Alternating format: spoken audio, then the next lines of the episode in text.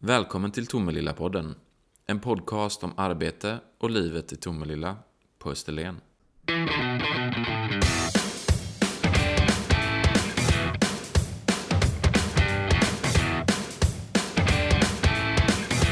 Välkommen till Tomelilla-podden, Britt-Marie Börjesson. Tack så hemskt mycket. Den här podden den handlar ju om eh, liv och arbete här i Tomelilla på Österlen. Och idag ska vi prata om någonting som man hör och läser om överallt, nämligen digitalisering. Mm. Går inte att undvika i dessa tider. Nej, det är ju just det. Så därför skulle jag vilja börja med, vad är digitalisering? Alltså för mig och den organisation vi jobbar i så är det att börja göra saker med stöd av den digitala tekniska världen som vi idag gör analogt. Och, och någonstans här under poddens gång så gissar jag att jag kommer att säga det jag ska säga nu mer än en gång. Ehm, jag tror att offentlig Sverige beskriver att man digitaliserar. Men det gör man inte, påstår jag då, sticker ut hakan. Man datoriserar. Och det är en väldigt stor skillnad. Alltså att utrusta med massa produkter. Um, Chromebox till ungar i skolan eller eh, massa teknisk utrustning. Det är att datorisera. Men digitalisera är ju att ersätta eh, saker vi har gjort analogt med digitala funktioner, AI, robotprocesser och liknande. Så vi får mer tid över till andra värdeskapande arbetsuppgifter, gärna mellanmänskliga. Räcker det inte med att man datoriserar då, tror du? Nej, det tror jag definitivt inte. Därför att då får vi inte den här ersättningen där, där analoga och kanske ganska stora administrativa arbetsuppgifter som tar mycket tid i anspråk eh, förändras. Alltså, enkelt exempel på det är hur många år har vi pratat om det papperslösa samhället utan att komma någonstans. Eh, och då tror jag att det är så i både privat och offentlig sektor egentligen. Men nu representerar jag ju den offentliga. Eh, och det är ju just det att vi bara har datoriserat men vi har egentligen inte digitaliserat. Ja, för känslan är ju att det har blivit mer papper Mm. istället. Ja, precis. Så det här handlar alltså om hur eh, tar vi mer effektivt hand om medborgarnas pengar i en kommun? Ja, absolut. Det här handlar ju om att hushålla med resurser och god ekonomisk hushållning. Eh, och sen handlar det ju också om att vi ska räcka till därför att vi kommer ju vara färre personer i arbete. Så ser liksom hela västvärldens demografi ut. Och, och då behöver ju den personal och de medarbetare som vi, vi är totalt sett räcka till hemskt mycket mer. Och då är jag tillbaka till det här med mellanmänskliga möten igen. Och det gör vi ju inte om vi ska sitta och administrera och framförallt inte administrera analogt. Och ni har ju redan fått ett litet kvitto i Tomelilla på att ni är ganska effektiva när det gäller att bemöta företagen, eller hur? Mm.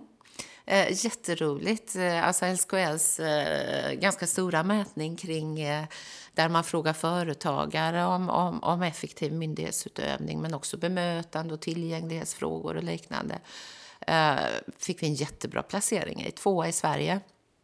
Riktigt, riktigt kul. Eh, så det är vi grymt stolta över naturligtvis. Och det handlar ju om det här med att fatta att när vi går till jobbet varje dag så gör vi det eh, i en organisation och med ett synsätt som är invånardrivet. Hur menar du då? Ja, jag menar att det handlar liksom inte om vad jag vill och tycker om min egen själv- självtillfredsställelse på jobbet. Den är naturligtvis viktig för min trivsel. Men den måste ha sin utgångspunkt i att vi är till för invånare, företag och besökare. Eh, och inte för mig själv. Eh, och det är ju det här ett jättebra kvitto på att, att få en så god placering. Ja, och det är ju, det är ju bara att gratulera. Då är ni ju redan väldigt effektiva, tänker jag, när det handlar om att bemöta företagens frågor. Behöver man då en strategi för digitalisering? Är ni inte redan tillräckligt bra? Jag tror att man behöver det. Jag kan se att de här områdena som, som, som vi fick den här goda placeringen i ytterligare kan digitaliseras. Så, så det handlar ju också om att inte luta sig tillbaka bara för att nu fick vi ett jättegott resultat någonstans. Utan omvärlden rör ju sig och då måste vi också röra oss framåt. Um, sen jobbar vi i demokratibranschen och det är jätteviktigt att hela det demokratiska systemet får vara med och tänka kring eh, vad det är vi gör och vad det är vi ska utveckla. Och då kommer ju strategier och plandokument och sånt in i bilden. Eh, egentligen inte konstigare än att ett privat företag eller i näringslivet så leds du av en styrelse även där, fast den inte är politiskt tillsatt alla gånger. Eh, men det vi försöker göra är kort och koncist. Eh, så alltså inte gigantiska utredningar eller utreda oss fördärvade utan alltså syftet är inte att stapla hyllmeter utan syftet är att tala om vad det är vi ska göra klart och tydligt. Och sen ha en delaktighet och en demokratiprocess kring det och sen göra och gå till handling. Ja, för göra är ett av de här ledorden och attityderna som finns. Ni har plockat ner på vilket sätt då som ni vill göra? Ja, om vi tar den här digitala strategin som ett exempel så, så brukar vi lite ja, skojar lite grann och säger att vi i eh, vår kommun har Sveriges minsta, eller kanske till och med Europas minsta digitala strategi. Eh, den är kort, den är grymt kort och koncis och den talar verkligen om vad är målet, vad är syftet, hur ska vi gå tillväga eh, i punktform. Eh, och sen så är den då beslutad av vår fullmäktigeförsamling Eh, och det är också så att den innehåller en punkt som jag är väldigt glad för och det är att fira framgångar. Jag gillar att ledas av en politik som faktiskt också sätter det på pränt. Det, det, det, är ganska häftigt. Så när vi gör något bra ska vi också fira de framgångarna. Ja, det var en punkt som ja, finns i strategin. Det är det och den ska man inte riktigt heller bara latcha bort därför att den står ju för någonting som handlar om att här ska vi inte ha en jantelag. Är man duktig så ska vi faktiskt också internt lära oss av varandra. Eh, så, så det, ligger, det ligger lite under den punkten som är, är, är, viktigt och också en styrka för oss i förvaltningen att sen kunna leda på. Så den är bra. Den gillar jag. Härligt. Ja. Och sen har vi då det här göra. Mm. Varför? Jag, jag tänker att Tomelilla är ju en ganska liten kommun då. Mm. Kan man inte bara liksom sätta sig tillbaka och kolla in vad gör grannarna som är lite större, vad finns det för andra aktörer, större kommuner? Mm. Det kan man naturligtvis. Och, och, och, jag skulle vilja säga att det ska man också. Det är klart att vi ska vara så omvärldsorienterade så vi lär av varandra, eh, vad andra har gjort. Och, och, och tar vid utifrån det och utvecklar på det sättet. Men att i dessa tider när vi vet att vi kommer att få jättetufft med arbetskraftsförsörjning, vi behöver ställa om oss, resten av världen blir mer och mer digital. Bara luta sig tillbaka och bara vara en efterföljare eh, är ju inte ett framgångskoncept för vi kommer inte att klara vår försörjning då av, av, av alltså tillgodose välfärdstjänsterna. Utan vi måste ha ett mindset som innebär att vi också ska tänka digitalt först och vara med i, tidigt i de utvecklingsprocesserna. Och när man gör så gör man ju misstag. Mm. Hur tänker ni kring det? Då? Det vi tänker är att misstag måste vara tillåtna. Uh, och, och, och, de får lov att och, och, och synas och vi ska kunna prata om dem. eh, och också lära oss någonting av dem. Så att vi försöker bygga en organisation där man inte får smäll på fingrarna för att man har gjort ett misstag. Men det är också så att när man tänker kvalitetssäkring och kvalitetsteorier så vill ju jag se en organisation där man inte upprepar samma misstag gång på gång. Utan vi verkligen bygger in ett lärande i det. För annars så, så, så, så, så får vi ju en, en ineffektiv organisation på grund av det. Så att optimera misstagen, men optimeringen ligger inte i att göra om dem gång på gång. Men att det är tillåtet och att man inte behöver bli orolig för det. Och jag tror att offentlig sektor ibland är det just därför att vi är finansierade av invånarna, vi är skattebaserade och vi vill så väldigt gärna också på grund av det göra rätt och vi granskas ju också eh, utifrån det av media och så vidare och ska göra det eh, just på grund av skattefinansieringen.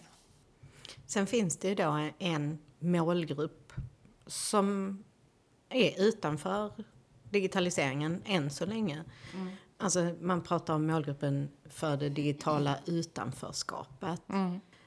Vad innebär det och, och, hur har ni lyft fram det i strategin? Sveriges minsta digitaliseringsstrategi. Mm.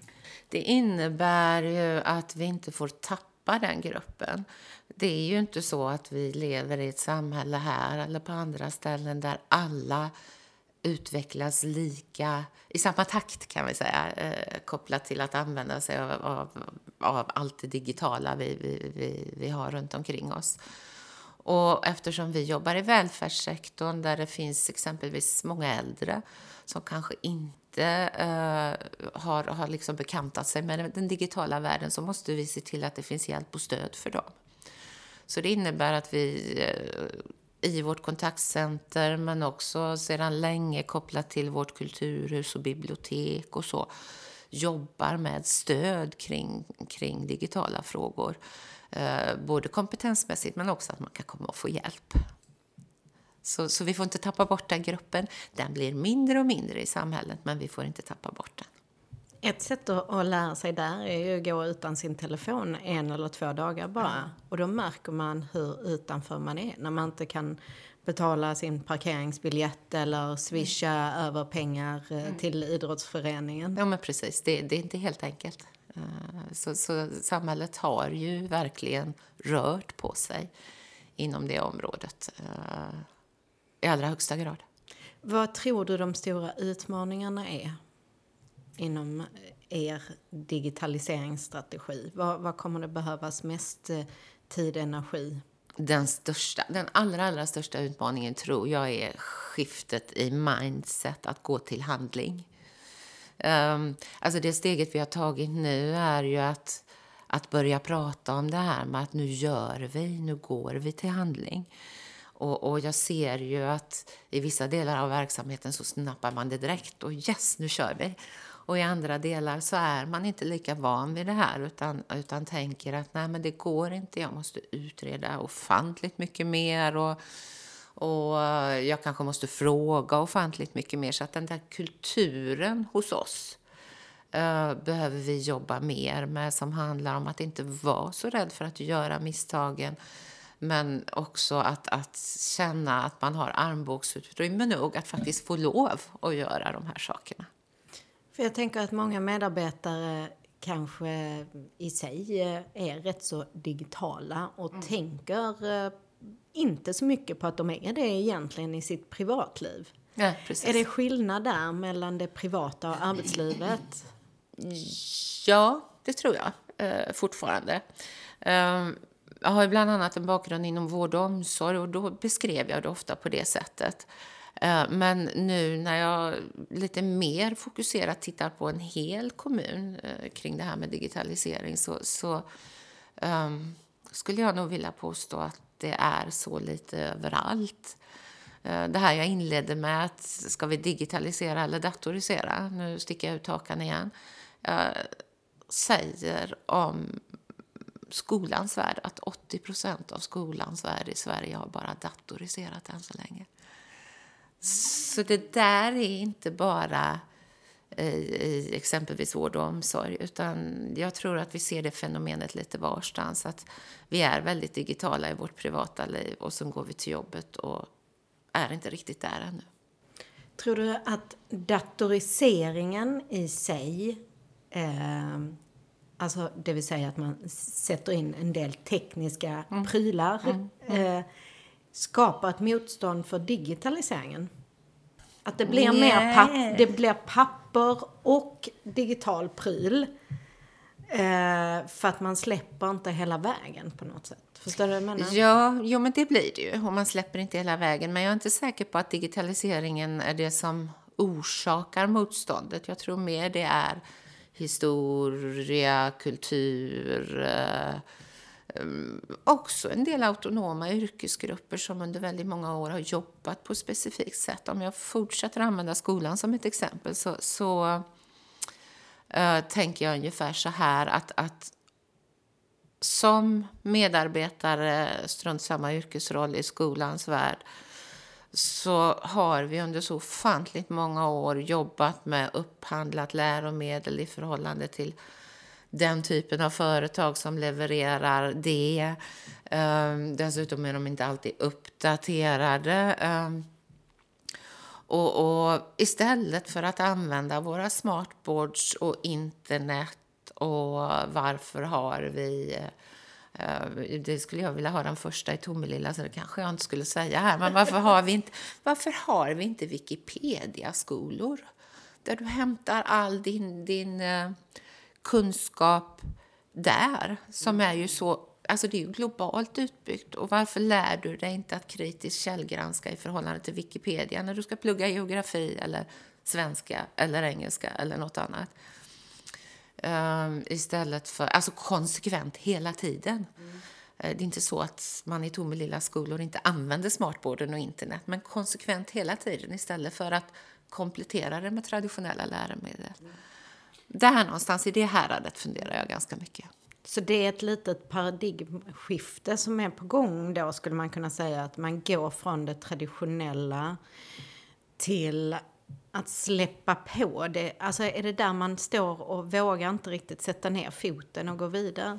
Mm, jag tror det. Och jag tror att vi är inne i ett större paradigmskifte i samhället än vad vi riktigt har fattat. Um, ta, den andra, ta en annan parallell, eh, självkörande autonoma bilar där de vise strider om kommer vi ha dem två år eller kommer vi ha dem 20 år. Kommer ha det kommer vi ju ha. Och hur kommer det att förändra hela samhällsbilden, kollektivtrafik, miljöfrågor, behov av parkeringsytor i stan, kommer vi ens att köpa den egna bilen och så vidare. Och det är nog det största paradigmskiftet sen, sen vi skiftade från häst och vagn till andra fordon. Jag tror inte riktigt vi så där till vardags har fattat hur samhället kommer att förändra sig utifrån det. Är det vågar man inte släppa på tanken, tror du? Jo, men alltså, det är ju ofantligt många människor som släpper på tanken. Mm. Men, men det finns en hel del kvar för lagstiftaren att göra i de sammanhangen. Försäkringsfrågor behöver hanteras och lösas. Och, och um, jag vet inte om vi aktivt, alltså om gemene man så aktivt tänker i de här termerna. Alltså jag tror att det behövs en hel del missionerande fortsatt i samhället. Och vi är väl så vi människor, om vi tar det här vi gör i vårt privata liv, att vi är digitala, att vi tillgodoser våra vardagliga och familjära behov och sen kan vi inte förvänta oss att alla nödvändigtvis ska tänka på utveckling och var vi är om 10-15 år eller någonting sånt. Um, Men du, om du har, som jag och många andra, en yrkesroll som också måste försörja sig med personal och medarbetare som räcker till så måste vi ju hantera de frågorna och de tankarna. För vi har ju pratat om jätteutmaningar här. Den största var mindsetet. Så mm. Vilka är de största möjligheterna med att eh, ha Sveriges minsta digitaliseringsstrategi. Vad, vad, ser du där? Alltså de allra största möjligheterna är ju att i en mindre organisation eh, och en enkel strategi, för, för det, det, är ju i enkelheten det ligger, eh, faktiskt kunna snabbare gå från ord till handling. Eh, och, och de förutsättningarna är bättre i en mindre organisation eh, och, det är helt enkelt lättare att göra det där. Baksidan på myntet är ju att i en mindre kommun har du kanske inte lika stora ekonomiska muskler som man kan ha i en större eh, kommun med, med god skattebas. Eh, samtidigt som eh, du där då inte heller får den drivkraften kanske alltid att utveckla därför att du måste. Så det finns många fördelar i den lilla organisationen om man vågar jobba med enkelheten. Men du, om man nu vill läsa Sveriges minsta digitaliseringsstrategi, mm. för det kan man göra på en halvtimme eller så? Ja, man kan ja, nog göra det på ännu man... kortare tid om man vill. Ja, och sen kan man ju såklart läsa den många gånger och fördjupa sig. Eh, var hittar man den då? Den hittar man på vår webb, tomelilla.se. Eh, och sen så eh, hittar man den eftersom vi här och där är runt och föreläser och berättar en hel del om den. Och jag tror att rätt så många eh, som jag har mött eh, hittills då har fångat den och plockat upp den och tittat på den och, och, och, och i sina egna offentliga organisationer. Bra. Ja. För ni var på eh, mötesplats välfärdsteknologi och e-hälsa och presenterade eh, att ni har satt fart. Tomelilla har satt fart på digitaliseringen tillsammans med RISE. Vad är RISE för någonting? RISE är ju ett statligt organ och en sammanslagning av egentligen flera forskningsinstitut till, skulle man kunna säga, ett stort forskningsinstitut. Eh, snubblar på orden, institut heter det. Men där man också samverkar med och jobbar på uppdrag av näringsliv, akademi och offentlig sektor eh, kring innovation och utveckling. Så att eh, vi jobbade tillsammans med eh, en av dem, Ann-Sofie Mårtensson, i framtagandet av vår digitala strategi. Och ni fick hjälp att ta fram denna, ni tittar utåt på omvärldsbevakning och andra kan ju självklart dra nytta av Tomelillas strategi.